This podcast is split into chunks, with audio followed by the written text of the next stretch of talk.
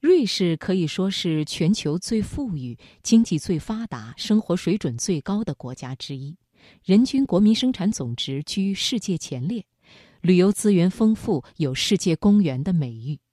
在这里，你不仅为他们简约时尚的生活所倾倒，更为他们的精湛制造工艺所赞叹。瑞士被人们誉为“钟表之国”。这里的钟表匠除了拥有精湛的工艺技术，还拥有令人赞颂的工匠精神。今晚的职场分享，就想和大家分享吴晓波的文章《拒绝转型的瑞士钟表匠》，选自《把生命浪费在美好的事物上》。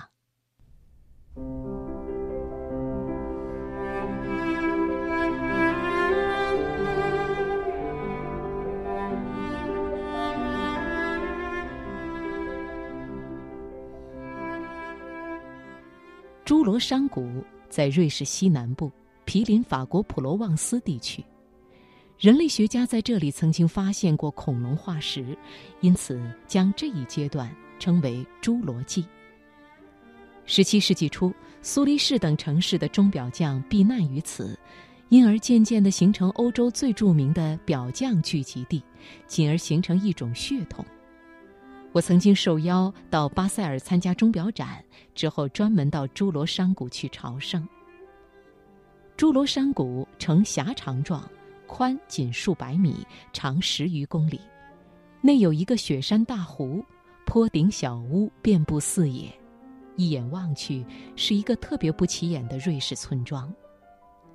出生于侏罗山谷的青年人有九成以上到钟表学校学习技艺。钟表的制造有四十多个分工，渐渐的就形成一种制造生态。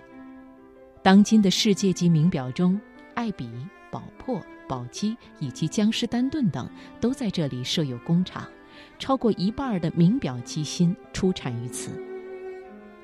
瑞士是一个山地小国，几乎没有任何独有的矿产资源，却成为全球最富有的国家之一，其国民性格自然是一个原因。在欧洲，瑞士人以固执坚强出名。中世纪时，瑞士人贫穷潦倒，靠当雇佣兵谋生。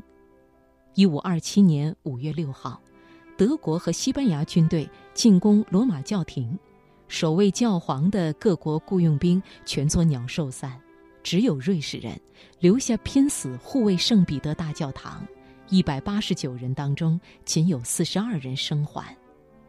后来，梵蒂冈教皇只保留一支私人武装，那就是著名的瑞士侍卫队。自此，瑞士人以忠诚和专注闻名。这两种国民性格也强烈的渗透到商业领域。瑞士的银行业和钟表业独步天下，应该得益于此。钟表业是前工业革命时期最为精密的手工业。缺乏自然资源的瑞士人，在这一巴掌大的天地里，硬是开拓出一片自己的江山。十九世纪中叶至二十世纪初，是瑞士高档钟表业的黄金时代。肖邦、伯爵、百达翡丽、爱彼、明仕、劳力士、茨尼特等一批耀眼的品牌相继创业奠基，构成瑞士高档钟表生产的主力。这一次到巴塞尔和侏罗山谷，引起我极大兴趣的，除了瑞士表的精湛工艺，更有一个颇可以拿到商学院的课堂上去分享的故事。在过去的三十年里，瑞士表是如何抗击日本表冲击的？二十世纪七十年代，日本人发明了石英手表，它以超级廉价和轻便的优势，对传统的机械表构成致命的打击。在短短的六七年里，瑞士钟表业遭遇了一场灭顶之灾，其产量占全球的比例从百分之四十五陡降到百分之十五，一度有上千家手表工厂倒闭，超过十万名钟表工人失业。这对只有七百万人口的瑞士来说，实在是难以承受。几乎所有人都认为，瑞士手表，特别是机械表的末日已经降临。然而，在经历了二十多年的艰难转型之后，瑞士手表居然奇迹般的走出了低谷，甚至迎来了前所未有的新繁荣时期。在当今的世界级名表名单中，几乎清一色是瑞士人的天下。这正是我此次瑞士之行试图解开的谜团。简单归纳，瑞士人做到了三点：其一，拒绝转型，专注升级，坚持制造手工机械表。二十多年里，瑞士钟表工厂致力于机械表的功能升级与创新，开发出诸多极其复杂的工艺，譬如升级版的陀飞轮、卡罗素、万年历。月相两地分时，甚至专门为中国市场开发出了中华月历表。在机芯工厂里，我们看到很多独有的模具。据介绍，它们都是当地工匠自主研发而成，每一个模具的价值是三万到二十万瑞士法郎。机芯工厂拥有超过十万家模具。这在无形中构成了一条长长的技术护城河，让其他国家的钟表工厂望尘莫及。瑞士机械表的精密度越来越高，在宝珀公司有一款名为“一七三五”的机械表，内有七百四十四个零件，最小的细如毫发。一位顶级表匠全身心投入，一年只能制造出两块这样的表。其二。强势资本并购，形成超大型钟表集团。随着数以千计中小型表厂的破产，瑞士人展开了大规模的同业并购。一九八三年，瑞士钟表工业公司和瑞士钟表总公司率先合并，并于一九九八年易名为斯沃琪集团，旗下拥有欧米茄、雷达、浪琴、天梭等手表品牌。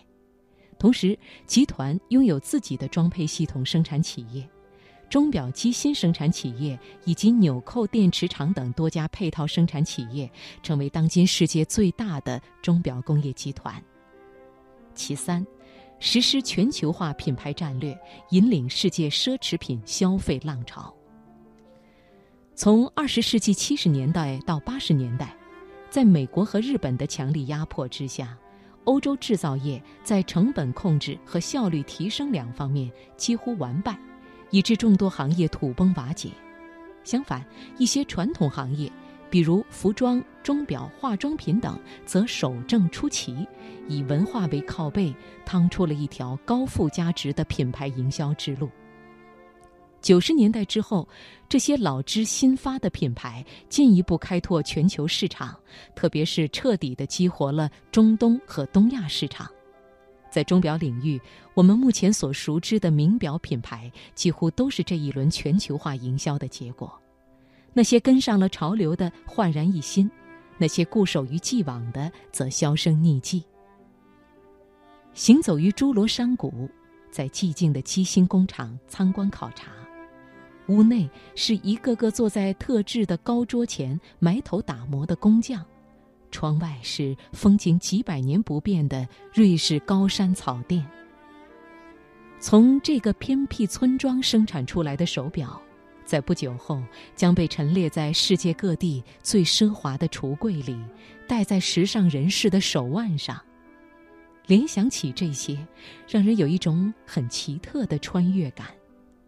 这种感觉，我在硅谷那些简洁明亮的咖啡馆里有过，在日本京都那些低矮洁净的器皿小店里有过。所谓的商业之美，就其本质而言，是人们对自然与物质的一种敬畏，并在这种敬畏之上，以自己的匠心为供奉，投注一生。